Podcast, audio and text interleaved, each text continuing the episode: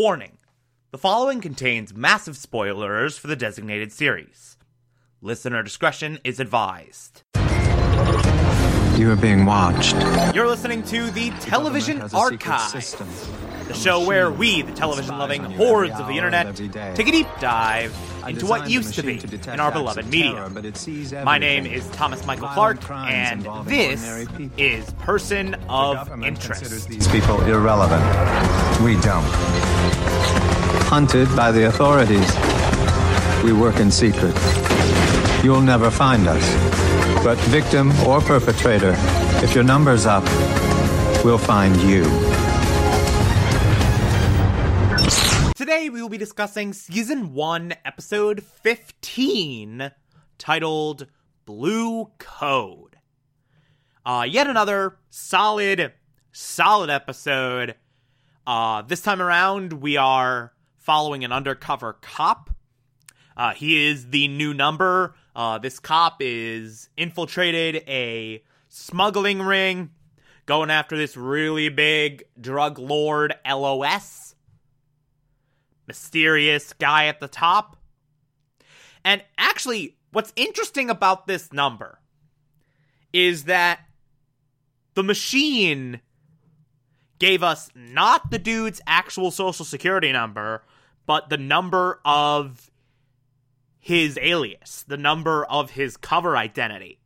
Like, they did such a good job establishing his cover that they gave him a fake social and the machine spat out that social instead of his real one. And so we got this really cool misdirect over the first five or ten minutes where it's just like, oh, this dude's a criminal. This dude's a criminal. He's going to do something bad. We have to keep an eye on him and stop him from doing whatever he has to do. That's initially why Reese infiltrates this smuggling ring. Like, okay, uh, we got to stop this guy. We got to stop this guy. We got to stop this guy. And then we get the reveal that this dude is, in fact, an undercover cop and it just gave us a fake social. And so now it switches to okay, this dude's a cop. We got to protect him from whatever's about to happen to him. If his number came up, they're probably almost on to him. And what a shock. They figure out that there's an undercover cop on their team. Uh, one of their ops goes south uh, one of their contacts betrays them. There's a shootout. Uh, the penguin from Gotham gets shot and is bleeding out. And on their way to the meeting with LOS, the head of this, the head of this crew stops at a warehouse, takes everyone's phones, takes everyone's guns, and is like, "Okay, one of you is an undercover cop. We're not leaving until I figure out who." And so we get this like locked room, tense someone's betraying the others. We have to kind of figure out a way to skirt around this and not not get this dude caught. Reese has to kind of figure out a way to save this guy's life without tipping everyone else off that the dude's an undercover cop. And I especially love like the creative way that Reese takes the fall where the undercover cop took the penguin's phone to text his handler. And then he just had the phone on him. Uh, the guy running the show here is like, hey, where's Penguin's phone? And Reese is like, hey, this, the, the number has it. This guy has it. And then they get into a bit of a tussle. He steals the phone, puts it in his own pocket. Then the dude's smart enough to ring the phone just to see who has it, and it rings in Reese's pocket. So now Reese is pegged as the undercover cop. It's really, really cool. It's really clever. I love that. Uh, and then, like, the undercover cop kind of, with his newfound immunity, is like, hey, I want to kill this guy. I want to see his face when I shoot him and like kind of sets up this this easy escape that looks like he's playing along with killing him. Like he shoots Reese but just sort of grazes him. He puts him in the trunk of a car and gives him like a flashlight and a knife.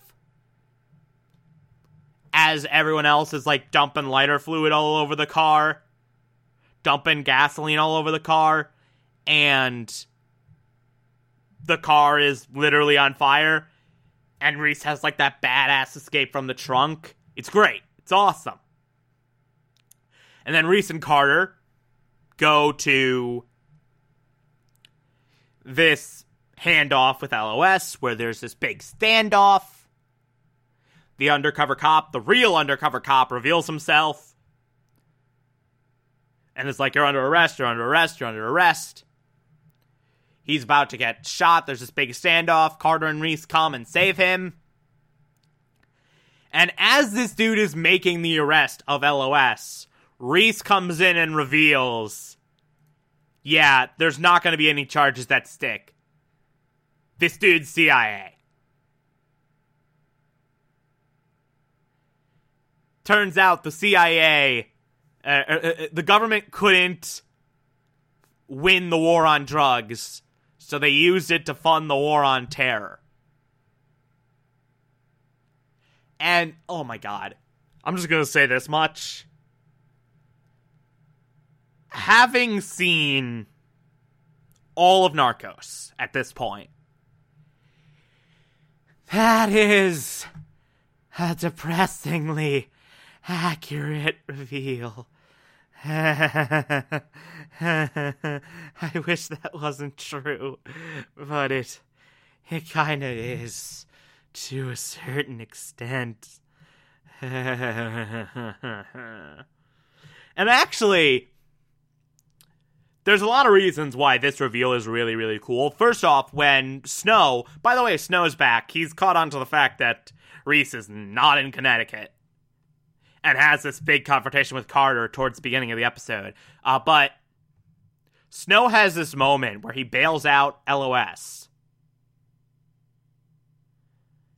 and sort of tells him, like, hey, I told you, you're in enemy territory which is the same thing that was said to Reese in the flashback where he was back in New York and had this moment where he was like at a bar with Jessica's husband. Which is a very, very good flashback storyline, by the way. It's really great. But, like, it's kind of like heavily implied that that's what Reese was doing back in New York back in 08, is doing some of that drug stuff. So kind of like showing, okay, this is why Reese probably had a falling out with the CIA and had this big explosive break from them that we keep hearing about. Hmm. And LOS's story ends with Snow getting him out of getting him out of jail and then putting him into the back of a car and then having him killed. Like Snow's basically like, hey, you shouldn't have gotten caught. You effed up. That's on you. You're dead now. Man, the CIA sucks. They're the worst. they're they're the worst people. Uh, we also, in the midst of this, have Fusco, who goes on a bit of a heist to get uh to get this undercover cop's file and shred it so that no no dirty cop on the inside can use that information against him. Sort of trying to get him to not be ID'd.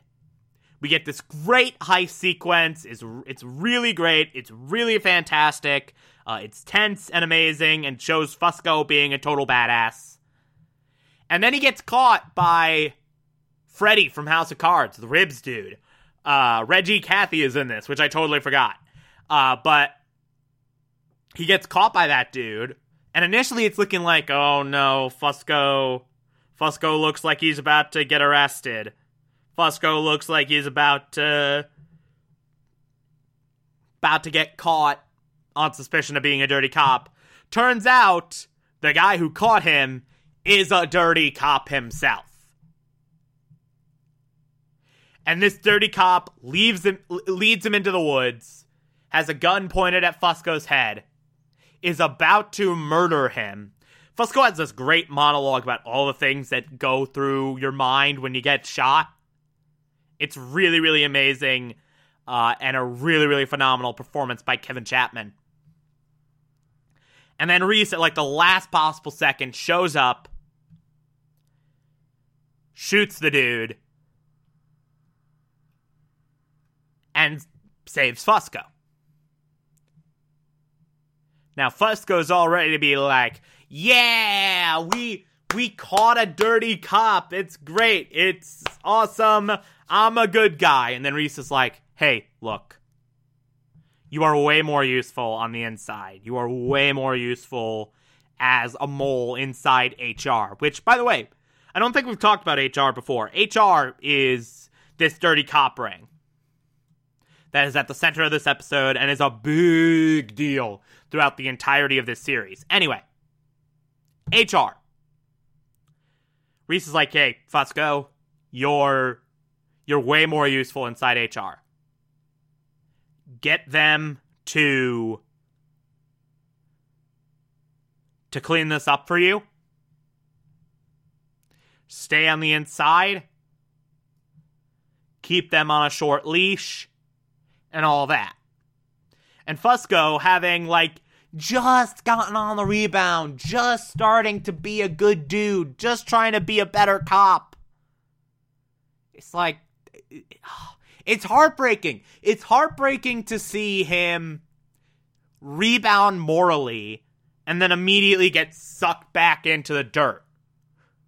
Like he's his hands are dirty and always will be. It's so so heartbreaking, especially like that ending, like that final scene where they're like, "Hey, we covered this up for you.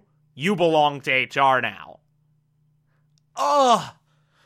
Oh, it it oh, it's devastating. It really it really is. It's it's, it's rough. It's just just freaking rough. Anyway, uh, if you like this, favorite the podcast, anchor.fm slash TV archives, so you can be here every single Monday through Friday as I go through every single episode of this and other shows. And you can find it on pretty much whatever podcatcher app you prefer. Feel free to call in as well. It's simple as just to push a button on the Anchor app. I'll play those on the show from time to time if you feel so inclined to send those in. Follow me on Twitter and Instagram, TomTom4468, and support the show. Patreon.com slash Thomas Clark. Pledge just a dollar a month. I appreciate everything I get through there. Uh, if you become a patron, you can also get access to the Television Archive Supplemental, uh, which I put up there once every month. Or, if that doesn't work for you, you can also support the show directly via Anchor. I appreciate that as well. Uh, on Monday, we will be discussing Season 1, Episode 16. Talk to you then.